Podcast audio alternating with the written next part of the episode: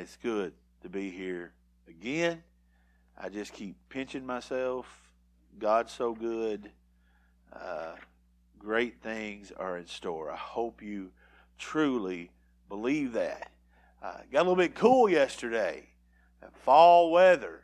I, I love the fall. Uh, fall and spring, probably more fall than spring, are my two favorite seasons. Fall's probably my favorite season because you know me, it's football season. So uh, I, I, love everything about fall. I love the weather. I love football. I love a good bowl of chili.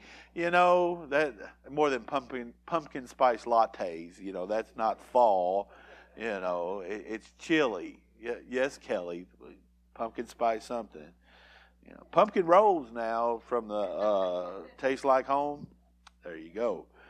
Uh, when you when you turn to fall, it, it, kills me how how Walmart and Dollar General and all these stores, you know, they want to get a head start on everything, right? I mean, there's Christmas decorations out at, at most of those places now, and, and they had the Halloween stuff out like weeks and weeks ago, you know, and and you got these whole aisles of stuff. I, I got tickled. I was I was walking into Walmart and uh, I got a beep on my phone, and uh, it was from one of the mothers of two of my football players, and, and she said, "Just want you to know that these goofballs miss you." And they were standing in the aisle at Walmart and had like these crazy looking masks on, you know, and they wanted, "Hey, send that to Coach," you know, whatever. They didn't know that I was walking into Walmart, so I walked into Walmart and found a big fireman's hat and something else, and I sent them one of these back, you know, whatever. So tell them I miss them too. Uh, Kelly really loves Halloween. Uh, you know, it, it, was a big deal in her family growing up. It wasn't so much in my my family. We didn't do a whole lot. I remember every once in a while we'd get, you know, the little cheap mask that that that, that came in a box. Anybody remember the ones that came in a box? And I Scooby Doo one year. You know, I, I I could even do the voice if I want. No, I'm not going to. okay you never know what I'm going to do in a sermon. I, I, know sometimes that's why y'all come just to see what's going to happen. But uh, uh, you know, but Kelly loved it. Some of y'all might remember because we came to your house. Now it, we we couldn't go to Walmart if they even if they had the little costumes and buy them. You know, she had to make them. You know, and she did a great job, but the only problem was that she put them together with hot glue. I'd hear her in there fussing about every few seconds. Oh, she'd say, because she'd burn her fingers or whatever. I'm surprised she didn't come out like this with all her fingers stuck together, you know.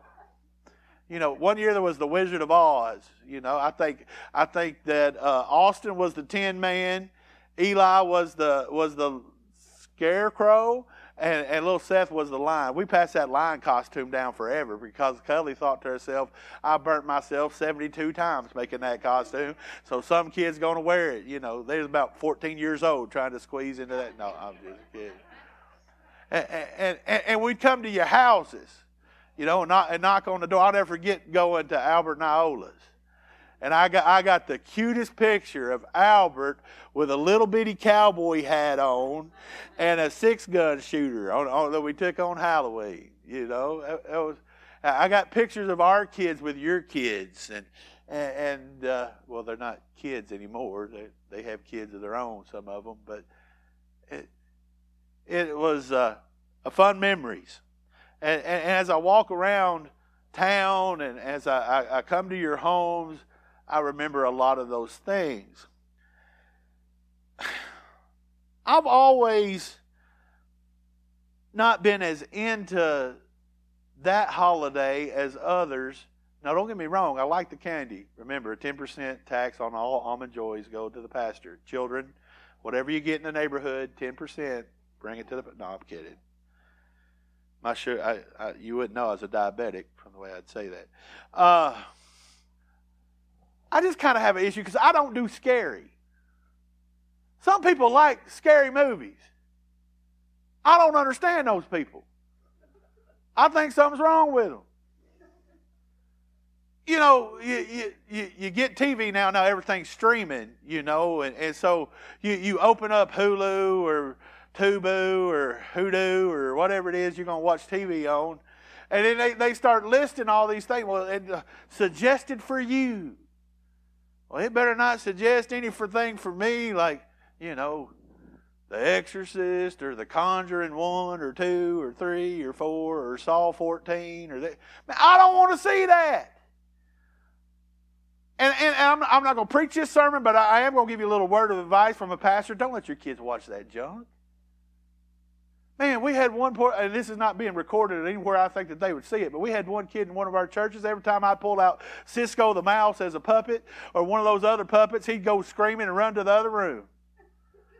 I'm like, what is wrong with this child? He's scared of Cisco the mouse. But then I come to find out that, that his mama, she's putting on Facebook and everything else, that sitting with the family watching, uh, you know, Chucky and this one and that one. Well, ain't no wonder the poor little thing's scared to death. I mean, I, I, for me, anybody ever heard of the Ghost and Mr. Chicken with Don Knotts? That, that's just about as scary as I want to get. All right? I don't want to go any further than that. And, and one of the reasons why I don't like that stuff because it begins dealing with stuff that is real. It starts to deal with possession and, and demon possession. I don't want to see that. I don't want to have that playing on my television in my home. I don't want I don't even want commercials coming across my Facebook feed about that thing. I just like, nope, block it, don't want to see it no more. Because we don't need that stuff in our lives because it's real. Now, I think people could take it a little bit too far. I've seen people where the car wouldn't start in the morning, they get out there and try to cast out demons out of the car. Ain't no demon in your car, you just forgot to put, you know, change your spark plugs or something. People, some people see one behind every tree. But I want to be, I want to be very careful about what we allow into our lives. Now, the Bible has some stories that are kind of out there. They have some stories that, that, that, that, that kind of sound like a story you'd tell around Halloween, maybe sitting at the fire, you know. But, but these are real stories about real people that were dealing with real problems. And so I want to share a couple of those stories with you uh, this morning. We find the first one in Mark chapter 5. Mark chapter 5.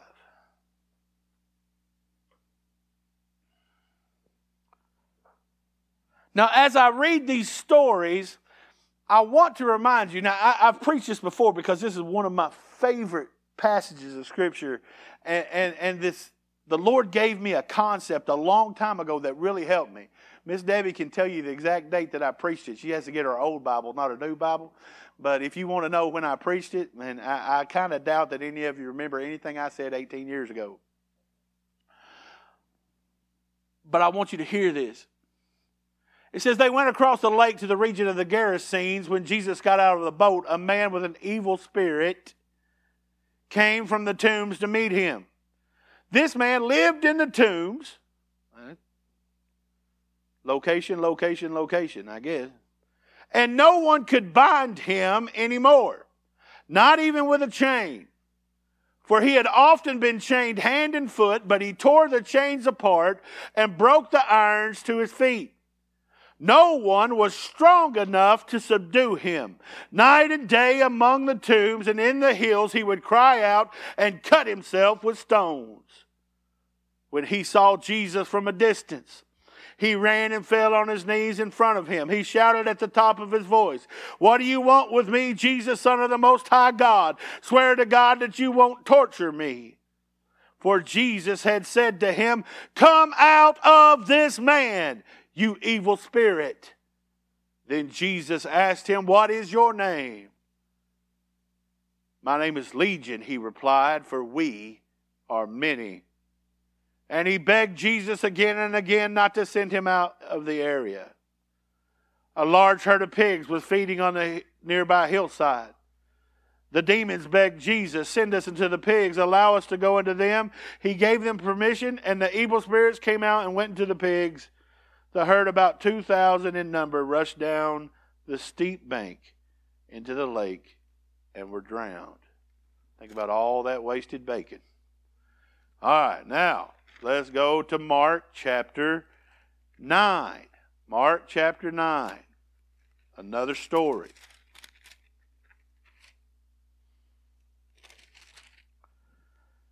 A man in the, this is verse 17. A man in the crowd answered, Teacher, I brought you my son, who is possessed by a spirit. Look at somebody next to you say, possessed by a spirit that has robbed him of speech. Whenever it seizes him, it throws him to the ground. He foams at the mouth, gnashes his teeth, and becomes rigid. I asked your disciples to drive out the spirit, but they could not.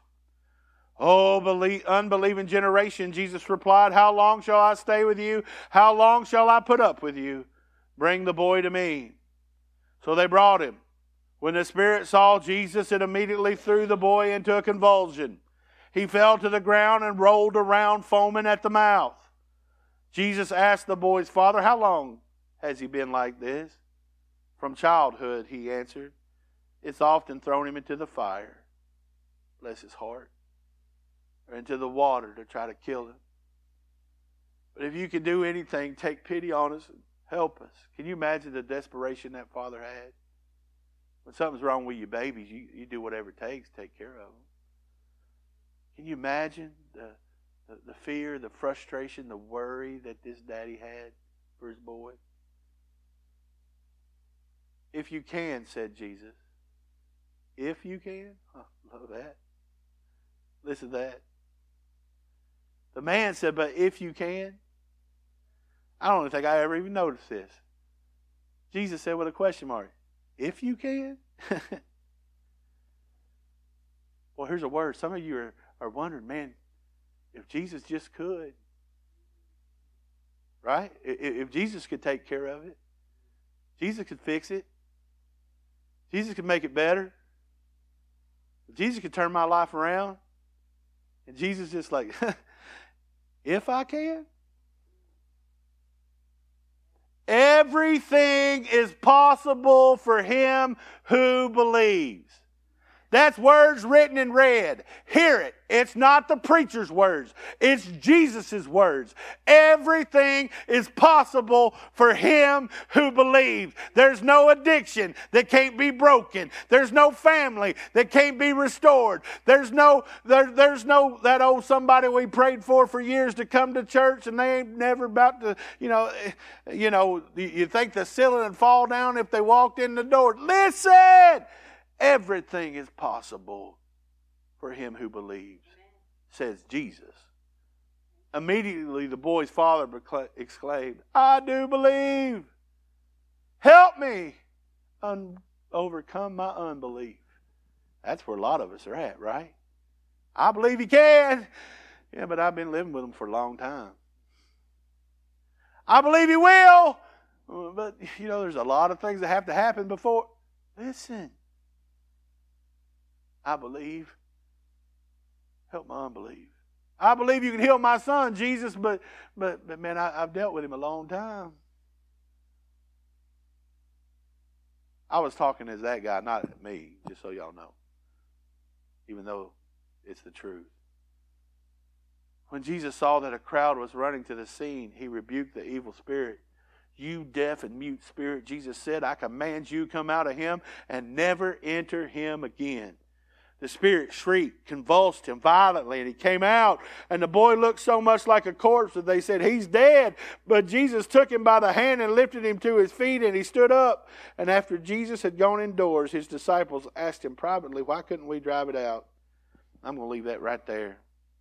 You get the main part of the story. Jesus set the boy free. Now, these passages of Scripture have helped me to understand something that is a key component to our doctrine in the Church of the Nazarene. Something that makes us different than a lot of other churches that our friends may go to, and they ask you, what, what, what what's unique or peculiar about the Church of the Nazarenes? Now, how, Brother Jamie, are you going to tell me that reading these stories about being possessed by evil spirits is going to help you to understand what sanctification is. You see, when I was a boy and a teenager, and even a young adult, and sometimes even a young pastor, I, I, I, I struggled with sanctification. I struggled with holiness because they use words like perfection, Christian perfection. That scared me to death, Rick. Because I knew myself, I knew I wasn't perfect. Probably was never going to be perfect, right? Why y'all shaking your head? You didn't think I could be perfect? I, I, could, I couldn't do that. I couldn't live up to that. So I'd go to church camp and I'd go to Breakaway and I'd go to TNT and I'd go to NYC and I'd go all these places and I'd hear some of the very best speakers and preachers that, that, that could talk on the subject of sanctification or being filled with the Spirit or Christian perfection and holiness and all those things. And boy, I think I'd get it. I'd sit somewhere like this and listen to somebody like Brother Bobby Hoots. Man, he could preach. I could listen to him for two hours. And he, he, he, he would have you laughing one minute, crying one minute, and hit you with truth the next minute. And I pray that God helps me to be that kind of preacher. I want to have fun when we're in church, but I want us to learn and grow and become what God wants us to be. But I'd listen to Brother Bobby Hoots, and, you know, he'd talk about giving everything to God, right? I remember one sermon, there was an evangelist, it may have been him, I think it was somebody else, but, but he said he took his wallet out, laid his wallet on the altar. So you got to put your wallet on the altar. You know, all, every, all my money, everything I've got's yours, God. Then he had his kids come up and sit on the altar. You got to put your family on the altar, right?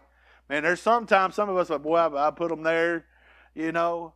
But it's kind of like when they's little, Bo, you put your kids somewhere, you turn around and they're up there with a preacher, right? You got to go get them and bring them back, right?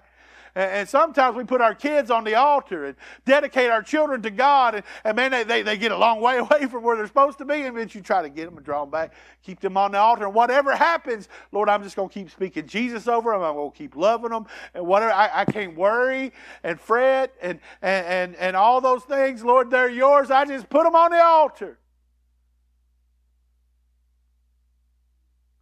And he'd go on. I remember one time he was pre- this guy was preaching that message. He asked for my mama's purse, and I was like, "Buddy, you don't know what you're getting into." You know, she she used to have them big old purses. You know, just you could do curls with it or whatever. And he called that purse the unknown bundle. Boy, was he ever right. He said, I don't know what's in there. It'd kind of scare me if I did know what was in there. And sometimes we're willing to give God everything except the unknown. But we got to take that and we got to put that on the altar, right? So I heard great sermons like that. And I'd go to church camp, Noah, and man, I'd go fall over the altar. I'd squall. I'd cry. And I think I'd give God everything. I've told you before, I'd go home and I'd get out my Beastie Boys tape that I loved to listen to because the beat was really good and made my speakers make the mirrors rattle and people could hear me coming down the road. I took that Beastie Boys tape and I threw it away. And about two weeks later, I'd be at Walmart buying another Beastie Boys tape. You know, I think I would get it, right? If only I could possess it. James, you've been around the Church of Nazarene a long time now. You've heard sermons. We think we could get it, right? If we could just get it, if we could just possess it, if we could just grab a hold of it. But it's kind of like that brass ring that you can never get, right? If only I could possess it. But then one day at church, at the Sparta Church of the Nazarene, not while I was a pastor, but because, while I was an intern for the summer in 1993, Kelly was up in Canada on a mission trip at beautiful Peggy's Cove and all these beautiful places. And I was living in Brother Howard Nevelyn's basement, surrounded by boxes and cobwebs. And I was working with the teenagers. And this missionary came in. It was Faith Promise Sunday. His name was Dr. Fred Huff. Dr. Huff has been a district superintendent. He served in different areas of our church. But he came and he spoke to us, and he wanted to speak to the teenagers. So I was like, sure, you can speak to the teenagers. That means I ain't got to get a lesson ready. So he came and for Sunday school hour and spoke to the teenagers. And he brought a, a, a video with him. And he put the video in into the VCR player. Anybody know what that is? Uh, if you have one, I got some Veggie Tales. I can't play on anything else. So, but he took that and he put it in. And all of a sudden, we realized that what we were watching was a church service from Africa. But something strange began to happen. There was a young girl there. And I forget the exact story, but I believe she was the daughter of a witch doctor in that town, village. And she had an unclean spirit. And man, she began to writhe around, and, and they were trying to pray for her. She was saying things that didn't sound like it was her that was saying it. Big old strong men. She was like pushing them off. They just kept praying and they kept praying. They kept praying. And you watched as there was a beautiful transformation and that young lady was set free. And it hit me. It hit me. whenever that preacher would get up and begin to preach a message, and he talked about being filled with the Spirit, that would mean something different to those people. Whenever he would preach a message about having God's Holy Spirit come and live in your life and your heart, that would mean something completely different to somebody that had experienced what they experienced. Oh, it scared me to death. I was about ready to run out of that Sunday school room. I didn't want, you know. Remember, I only like Don Knotts, Ghost Mr. Chicken. But it was real. And for those people, you know, we, we talk about the Holy Ghost, but when we think about a ghost, we think about Casper. Or little white sheets that are tied up in people's yards in Summersville. Somebody's really festive going out towards Allendale to the right. Some people decorate more for Halloween than they do Christmas anymore. That's okay. If your house is like that, I ain't preaching at you. But our concept of what the Spirit is, the concept of what the Spirit does, is different than somebody that would have experienced that. And so, Miss Debbie, it hit me like a ton of bricks. All my life, I've been trying to get something. All my life, I've been trying to possess something. I thought if I could get a hold of that super pill, I could be a super Christian. If I went down there and prayed at the altar and emptied out my pockets and put the unknown bundle there and this, that, and the other, all those different things, if I'd have done that and just got it, I'd be okay. But then I'd be two weeks later struggling again. Well, I guess I didn't get it. Kind of Kind of, kind of sound. You, you remember the commercial with, with, with the old guy fishing with a dollar bill? Oh, you just missed it. You know. Got to be a little quicker than that.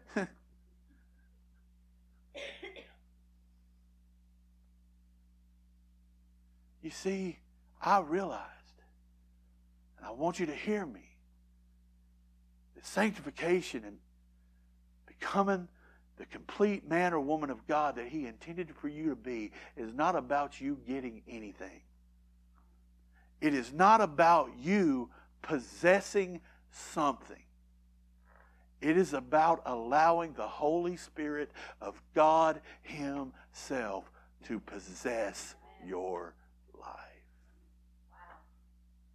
It ain't about getting anything. It's not even about you getting Him, it's about Him getting you. It's about Him possessing every single part of you, not holding nothing back, no part, no, no little corner, this, that, or the other. You, God, come and have take complete possession of my life.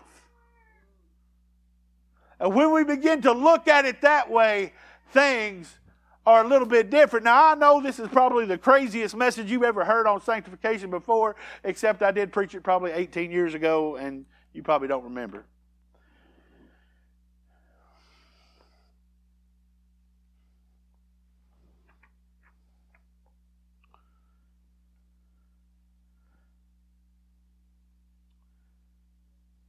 Let me ask you a question. If unclean spirits possessed people and it changed their life, how much more, Brother Rick, if the Holy Spirit of God Himself filled us and possessed us and took over us, would it change our lives? So there's a few little points I want to talk about this morning. First of all, a possessed person is not in control of what he does, where he goes, what he says, or what she does, where she goes, or what she says. A possessed person in Scripture, as we read about them, they are not in control. Who's in control? The Spirit that lives within them is in control. Do you think that Legion wanted to live in the tombs? Said he lived in the tombs and ran around naked. They'd bind him with chains and he couldn't be bound. You know, do, do, you think that he was trying to pick out a place to live and Oh, you know what? I think I'll go hang out in that cave down by the graveyard. No. I imagine, I, I can envision, sometimes I like to write stories and think about things from a different perspective. I, I could almost see some young boys from town sneaking, try, trying to get a peek at him. There he is. Watch out. He's loose. Do you think he wanted to live that way? Do you think he didn't want to be with his family? Do you think he didn't want to hug his children? Do you think he wanted to get to that spot? Of course not. But he wasn't in control. It was that unclean spirit that was in him that made him live in the tombs. It was that unclean spirit that was in him that made him suffer. It was that unclean spirit that was in him that had control. Do you think that poor little old boy that's daddy brought him to Jesus, do you think he wanted to throw himself in the fire? Do you think he wanted to throw himself in the water? Absolutely not. But he wasn't in control. It was that spirit that was in him that was in control. You think that little girl that was on the video from Africa? Wanted to act the way she did and go through the things she did? Of course not. But she was tormented by an evil spirit that was in her that was causing her to do things that she, it would probably embarrassed her to know the things that she did.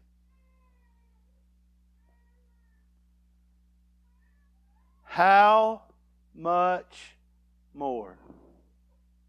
Listen to me. How much more if we're filled with the Holy Spirit of God Himself. How much more? I love a contemporary Christian song that says, The same power that rose Jesus from the grave. Mmm the same power that commanded demons to flee, the same power that was at work in God when He formed this world and, and, and the skies, the moon, the stars, and everything that we know and experience, the same power, God power, dynamite, power, God's power, the same power that works in Him can live in us. Jesus Himself said, He said, I've been with you but He's going to be in you. I love it. I'm getting some feedback back there. I like it. How much more? See, we wouldn't be in control anymore, Stephen. We go where He wants us to go. we say what He wants us to say. You see, when the Holy Spirit of God, Noah, gets in your heart and possesses you, sometimes I'm up here preaching, and Lord, I, I believe God's got a call on your life, and I'm going to help you as you fulfill that call. But sometimes when you're up there, you'll find yourself saying stuff you never can even imagine. Because you ain't saying what you want to say, you're saying what He wants to say. Right? Because you're not controlled by Noah anymore, you're controlled by the Holy Spirit of God. We say what He wants us to say. This is a hard one. Listen to me. Bo, I really struggle with this one. We respond the way that He wants us to respond. Because in, in Jamie's flesh, there's a lot of times I just want to bop somebody in the head. But when those situations come and it's frustrating and it's hard and it's aggravating, guess what? We don't respond like we used to. Because of Jesus. Because the Holy Spirit. You know, you know, in quizzing we, we have to we, we have to identify, you know, when you say Lord, do you mean God or do you mean Jesus? Are we talking about the Holy Spirit? The Holy Spirit can mean God. Here's the ball right here. We played a little soccer. Uh oh, I kicked it too far. I just really didn't want to bend over, but there you go, baby girl. Listen. Folks, and I'm going to tell you again, that stuff doesn't bother me at all. We need more babies in here, okay? Let's invite people with babies and children. It ain't going to stop me, I guarantee you. Listen, we respond like He wants us to respond. His priorities become our priorities. His plans become our plans. Now we're playing a game. Uh, we, we find ourselves forgiving people.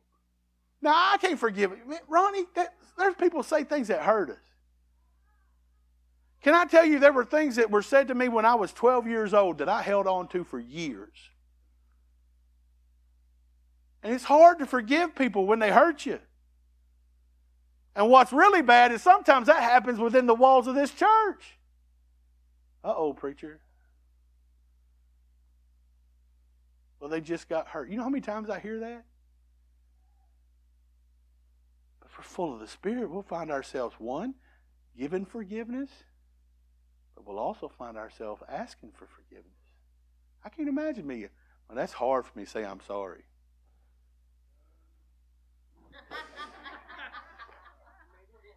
Really?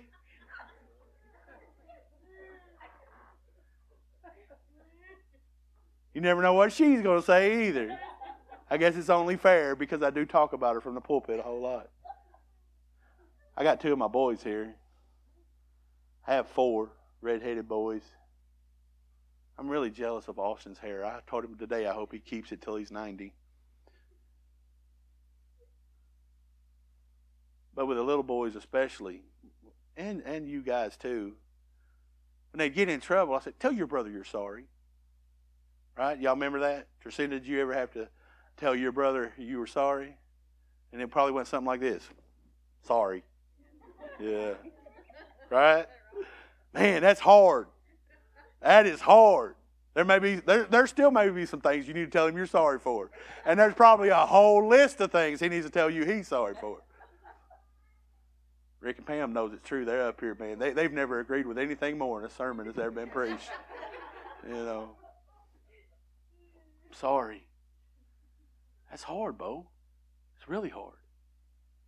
It's hard to give forgiveness and it's hard to forgive other people or to ask for forgiveness. That's hard. But you know what? When you're not in control, but the Holy Spirit's in control, you'll find yourself in those situations and that person that you go to and ask for forgiveness, you'll be like, what in the world happened to them? wow. Something's different. Right? Lily's got some things she's needing somebody to she ask forgiveness from her or something. I don't know. That's all right, girl. God's working. You see, God is love.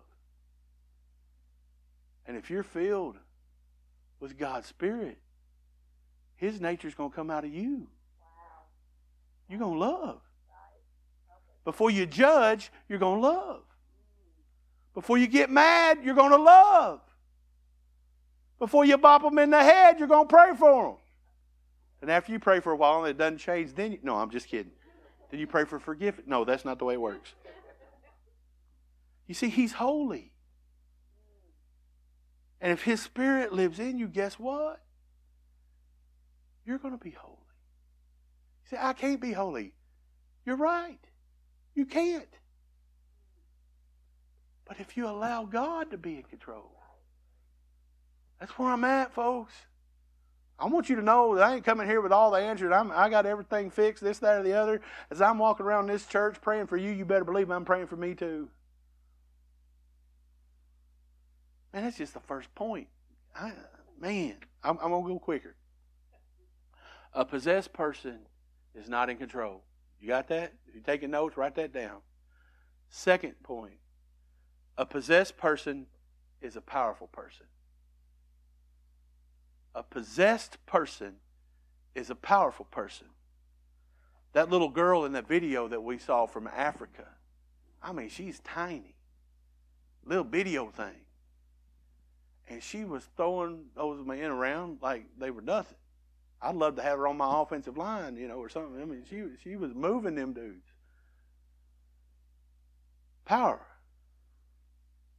Sometimes you, you ever eat, you know, stay eat pizza so you can't sleep. You stay up late and you're like scrolling trying to find a movie or something, and you know there's some stupid B movie on there that maybe a little scary, one that the preacher wouldn't watch, you know, or see a clip of something where somebody's, you know, possessed or you know, they usually the same things happen. Their eyes turn different colors, and you know, kind of like the Hulk. You know, I know he wasn't possessed; it was an accident, and what I don't know, whatever. I'm not real good with sci-fi guys. I love all of you who are, and I'll even maybe watch some with you on my little TV over the house. But um,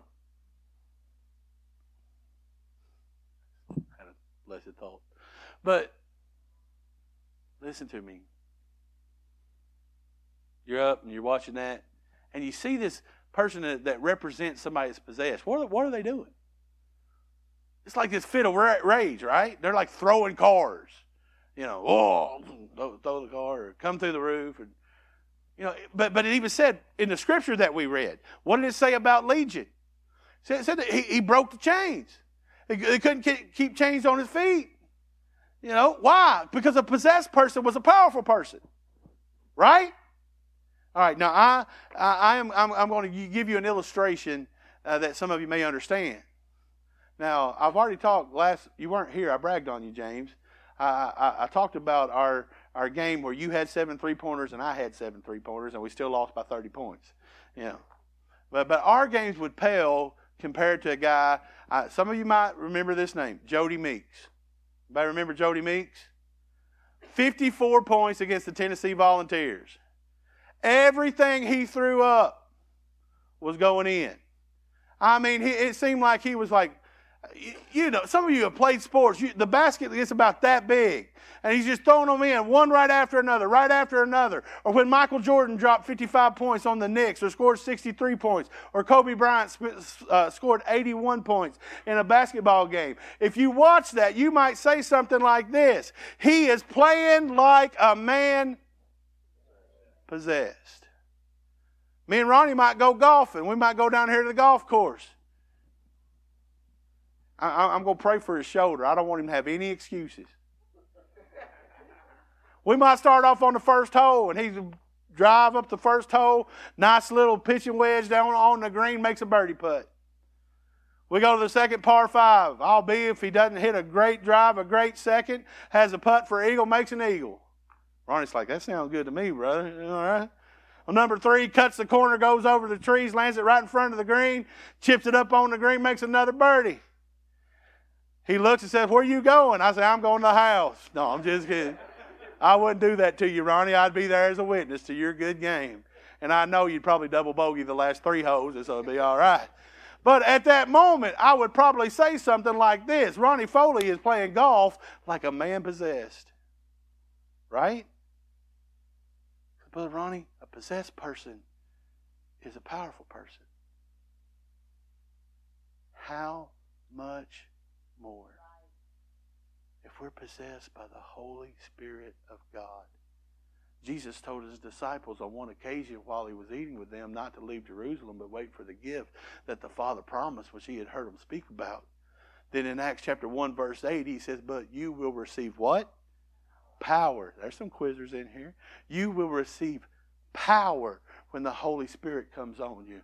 And then you'll be my witnesses in Jerusalem and Judea and all of Samaria and even to the ends of the earth. You didn't think that those, those disciples, when they went into that upper room, didn't want to be witnesses. They didn't want to be uh, used by God. They didn't want to be those fishermen that we were called to be last week. They didn't want to, to, to, to say something that would lead somebody to a relationship with Jesus. Of course they did. When Peter stood in front of, the, in front of Jesus and said, Even if I have to die, I'll never never leave you, I'll never forsake you. He meant every single word that he said. He just was not powerful enough to follow through on his promise. But when we receive power, when we're possessed by the Holy Spirit of God, then we receive a power that is not our own. And we are not operating within our own power, we're operating in his power. And then a man that couldn't say that he knew Jesus in front of a 12 year old girl that denied Jesus three times, that heard the rooster crow, and he went out and he wept bitterly, just like many of us weep bitterly when we think about how much we failed him or how much we've let him down. We really wanted to do right, we just couldn't do it. Why? Because we didn't have the power, but he received the power because when the day of Pentecost came, they were all together in one place. Suddenly, the sound like the blowing of a violent wind came from heaven and filled the whole house where they were sitting. They saw what seemed to be tongues of fire that separated and came to rest on each of them. And all of them were filled with the Holy Spirit and began to speak in other tongues as the Spirit gave them utterance. And you can get into that, well, they spoke in tongues. Listen, there were people there from every country under the world, and they spoke in such a powerful way that they heard them speaking in their own native language. The miracle of the day of Pentecost wasn't some special prayer language, the miracle on the day of Pentecost was that the message got out. And the fact of the matter is, if we were very honest, for a long time, this church has been here since 1957 is when the church was built. Is that right? Did I see the sign out there? Whenever it was, it's been here a long time. But over the decades and decades that this church has been there, there's been times that we weren't speaking the language that the people could understand. But when we're filled with the Spirit, Right? Tristina, they speak a whole other language in the halls where you work. Sometimes they get written up for speaking that language, right? They speak a whole other language on them sidelines where I spend a lot of my time. I hope I get to do it here. Help me pray. I'm meeting with them this week. Put in a good word for me. You know, hey, this guy's all right. I already seen him film. I seen him the best film I had, so he think I was a pretty good coach. But listen, got to speak their language. Down there in the youth room, down there in children's church, at the factory, at the ball fields. You see, God can do such a work in us, and His power for a possessed person is a powerful person. Guys, I want to desperately make a difference for Jesus. I'll just be honest with you. I want to win all of Greene County for Jesus. I want to go to the mission fields of Taylor County, the mission fields of LaRue County. Can I just tell you that I really believe that there's going to be a group of us somewhere in the future working, even outside of our country, on mission for Him? I don't know what that looks like. I don't. But listen, wherever He says to go, Jerusalem, Judea, all of Samaria, and even to the end of the earth. Some of the skills that God's given some of you guys, we may be building buildings, we may be doing Bible schools. I, I, I don't know. Maybe I need a little blacktop down there in South America somewhere. Boy, I bet that'd be hot. Listen, a possessed person is a powerful person. Point number two. How much more? How much more? He'll give us the power to love people that are hard to love, the power to serve people, the power to forgive, the power to be used. But we're just so weak. Listen, you too can have the power. I want to live like a man possessed. I want to love like God loves. I want to serve like God served. I want to forgive like He forgave. I want to respond. I want to preach.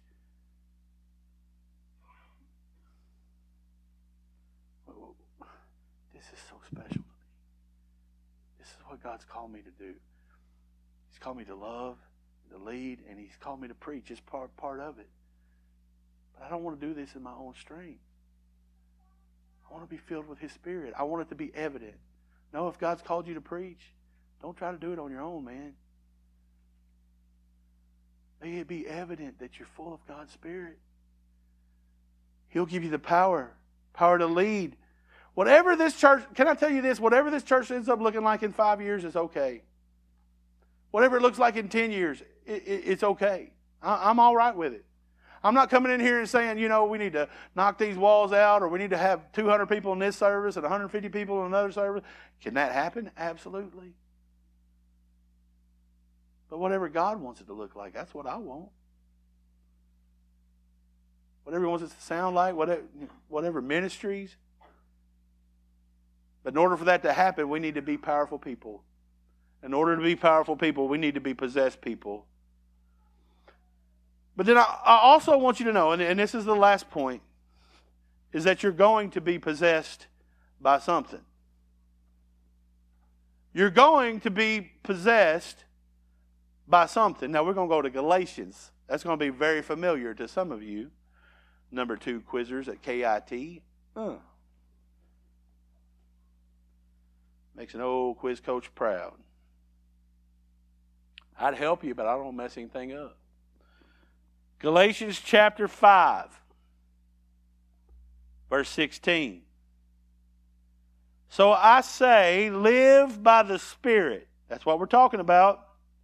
And you will not gratify the desires of the sinful nature. For the sinful nature desires what is contrary to the Spirit, and the Spirit what is contrary to the sinful nature. They are in conflict with each other, and you do not do what you want to do. But if you are led by the Spirit, you are not under the law. The acts of the sinful nature are obvious sexual immorality, impurity, debauchery, idolatry, witchcraft, hatred, discourse, jealousy, fits of rage. Some of y'all, we begin reading that list. I, have often read it, and it's like, well, you know, I'm good. I don't have any issues with witchcraft. You know, I really don't have fits of rage. I mean, my husband knows when I'm mad, or my wife knows when I'm mad, but I, I don't go off the handle. I, it's been a long time for some of you since debauchery's been an issue. You don't party like you used to.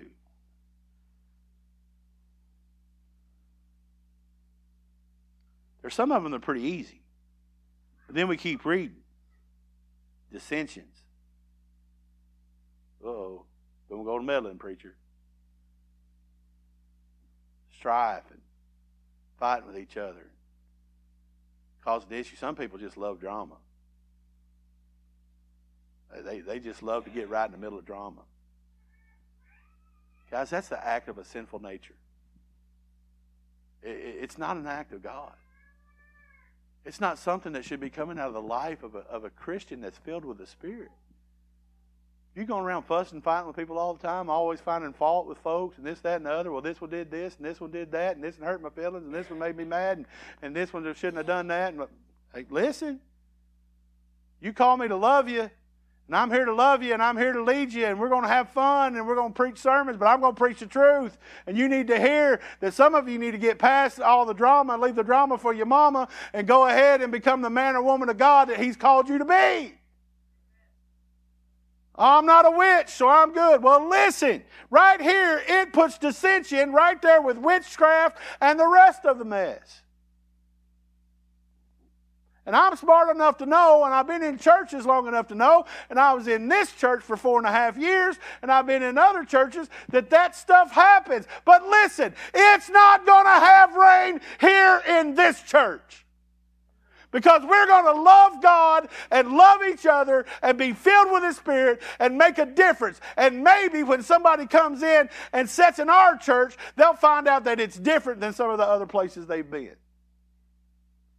Well, I didn't plan to preach that one. Hatred, discord, fits of rage, jealous ambition, dissensions, factions, envy, drunkenness, orgies, and the like I warned you, as I did before, that those that live like this will not inherit the kingdom of God. But the fruit of the Spirit, notice it's the fruit of the Spirit, not the fruit of Jamie, not the fruit of Stephen, not, not, not the fruit of Rick or, or, or James or Charles. It, it, it's the fruit of the Spirit. The fruit of the Spirit is love, joy, peace, patience, kindness, goodness, faithfulness, gentleness, and self control. When we're full of His Spirit, that's the stuff that comes out.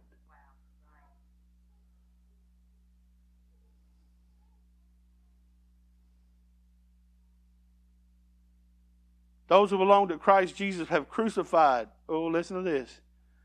They've crucified the sinful nature with its passions and desires. Those who belong to Jesus Christ have gotten rid of, they've crucified the sinful nature that, that with its passions and desires. Remember what we read up here said they're in conflict with each other, so they do not do what they want to do. I've always kind of explained it like this. When Jesus comes into our heart to live in our heart, He's got to share our heart with a roommate. Anybody here ever had a roommate? All right? Your spouse doesn't count. I don't want y'all to cause any marital issues, this, that, or the other. When I went to Trevecca, I had two roommates. The first roommate I had was a PA student that had to study all the time. He was neat as a pin. When you looked in his sock drawer, all his socks were color coordinated. They had the blue socks here, the black socks here, the white. I mean, it, it was crazy. I think he had some OCD issues he needed to talk to somebody about, but hey, that's just the way he was. I wasn't quite that way. You know, if I took off my shoes and socks at the end of the night, I just kind of left them laying right where they were. If I was getting ready for school and I had to be in class in about 10 minutes, guess what? There's a pile of clothes over here. I'd get to them eventually, probably just before open dorms when Kelly would be coming over to visit, or until the RA come by and said, "Hey, you, you need to clean your room a little bit." Uh, it, or you're going to get fined. I didn't want to pay money, so I I cleaned my room a little bit. But I drove my roommate crazy, Bo. You know, I'd get a Domino's pizza for five dollars, and I'd eat part of it, and I'd well, I'd probably eat most of it. But but then I'd leave the box laying there with a little pe- edges of pizza crust, and everybody's like, "Oh, that's just driving you crazy to even think about that." And that was the way I was with my roommate. And so I realized after that first year that I didn't want that anymore as a roommate. And I was big buddy with all the athletes on campus, and uh, they all played baseball, and let's just say they's a little rough around the edges. And uh, but one of my best friends was a guy that had about a 98 mile fastball. He was in my wedding. His name was Brandon Viner, and Brandon uh, came to my room, and I went from being the roommate that was driving every, my my other roommate crazy, to on this side, he was the one who's driving me crazy. My my level of tidiness was so much better than what his was. I mean, you ain't supposed to have tobacco products on campus, but there happened to be dip bottles everywhere. And sometimes he'd close the lid, and sometimes he wouldn't. So there it was, right in the middle of my floor. You know, smelled great, minty fresh. You walked. You know, I mean, come on, you can do better than that. So I've been the good roommate and I've been the bad roommate. Seth's experiencing, uh, that right now. His, he's, he's, on, his second roommate, and the first roommate in the, in the house he lived in was all the time fussing because he left a dish in the, in the sink. This this next the roommate that he has now is all the time eating all his food. You know, it's kind of that thing. But when God comes in and lives in our heart, He's got to share that heart with a roommate. That sinful nature. Now you got all of Him when you get saved. He comes in and lives in your life. But the fact of the matter is, He doesn't have all of you because that sinful nature is still in there, and they're at conflict with one another. That's why Paul, I think I'm right, yeah. That's why Paul said the things that I want to do, I don't do them. And the things that I don't want to do, it's those things that I end up doing. Because it's a struggle, right? It's hard for him to possess us and fill us completely when we've got junk that we need to get rid of. And here in the language of Galatians, it says, put to death that old man. Carnality. Get rid of that. So what we got to ask ourselves is there's stuff in our heart that we need to let God do a word and get rid of so that we can be filled completely by His Spirit. So, folks, today I want to challenge you. I want to challenge me. I want to challenge us. Let's live life like men and women possessed by God, by His Holy Spirit. And we'll set this place on His head for Jesus. I mean, I've been praying this week, probably praying more than I have. That's an indictment on me, right? I should have been praying more all along. Stephen, I love to hear stories about Brother Bell.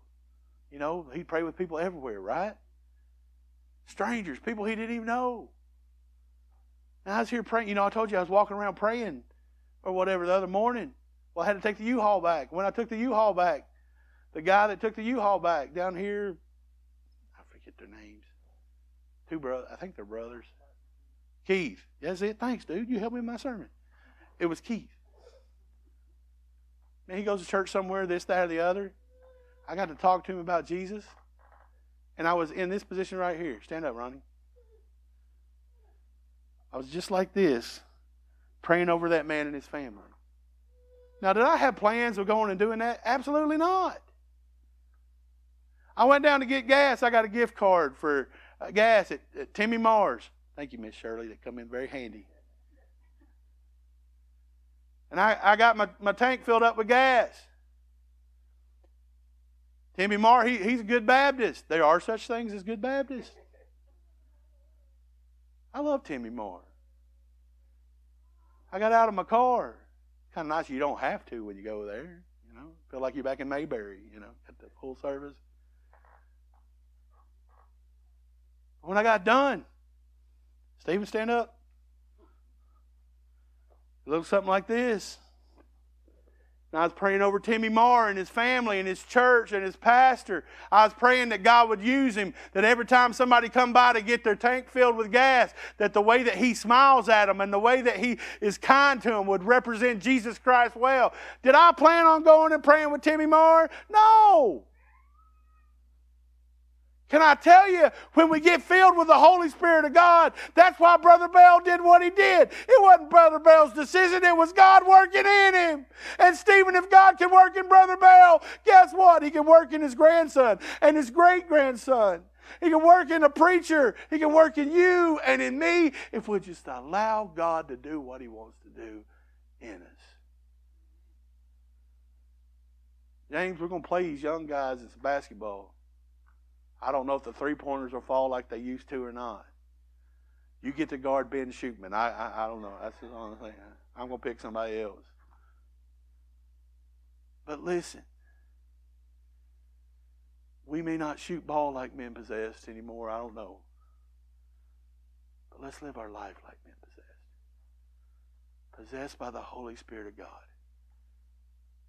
Men shooting, I, have heard you can shoot like a man possessed every once in a while. They bragging on you. I, I'm waiting to see for myself. But dude, you live your life like a man possessed by God. And you'll make a difference in this world. And not just this world, but eternity. Because there's bigger things than basketball and good grades and all that stuff. God has got a plan for you and for you and for you and for you and for all of us, no matter if you're a teenager or you're the oldest person here. And I'm not going to guess. I have a few suspicions, but may He help us. Guys, some of you have been trying to get something, right? Maybe go down to church and get something. Go to revival, get something. Go to camp, get something ain't about getting nothing. It's about Him getting you and living a life as a man or woman possessed